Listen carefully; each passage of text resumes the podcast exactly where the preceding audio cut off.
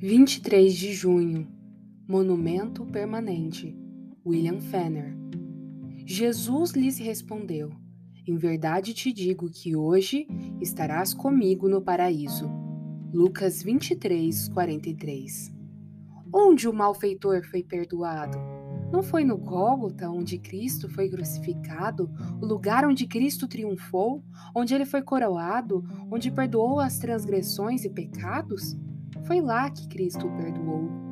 Da mesma forma que o capitão ergue um monumento no lugar onde foi vitorioso como símbolo de sua conquista, também Cristo, depois de ter trazido salvação ao mundo, ergueu um monumento no lugar onde ele trouxe a salvação à humanidade.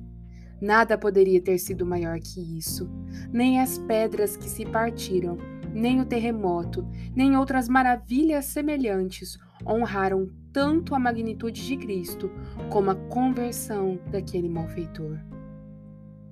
À semelhança de um médico que produz um remédio excelente e desejoso de aplicá-lo, faz isso em troca de nada, o que ele não voltará a fazer em troca de muito? Da mesma forma, Cristo, depois de ter feito um admirável e soberano emplastro para a salvação da humanidade, ele aplica, mais rápido do que nunca, esse medicamento no malfeitor, como se estivesse dizendo: Agora você verá o que a minha morte é capaz de fazer. Vemos então que a conversão do malfeitor não foi um milagre comum, mas um milagre extraordinário.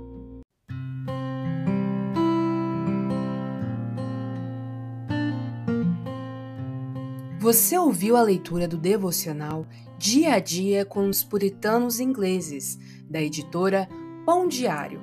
Uma leitura que você encontra aqui no Devoção Diária.